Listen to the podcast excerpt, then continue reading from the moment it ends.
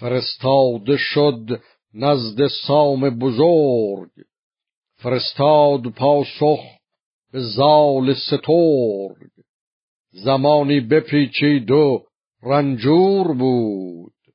سخنهای بایسته گفت و شنود.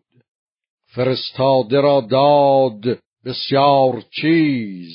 شنیدم همه پاسخ نامه نیز به دست همین زن که کندیش موی زدی بر زمین و کشیدی به روی. فرستاده آرنده نامه بود مرا پاسخ نامه این جامه بود. فروماند سیندخت از این گفت و گوی پسند آمدش زال را. جفت اوی.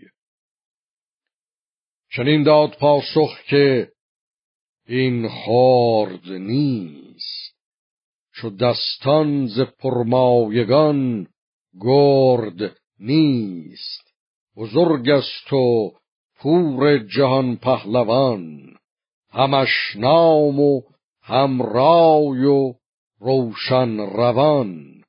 هنرها همه هست و آهو یکی که گردد هنر پیش او اندکی. شود شاه گیتی از این خشمناک ز کابل برارد به خورشید خاک.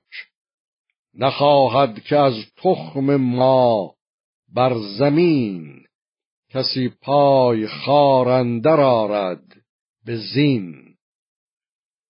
رها کرد زن را و بنواختش چنان کرد پیدا که نشناختش. چنان دید دخترش را در نهان کجا نشنود پند کس در جهان. بیامد به تیمار گریان بخفت. همی پوست بر تنش. گفتی بکرد.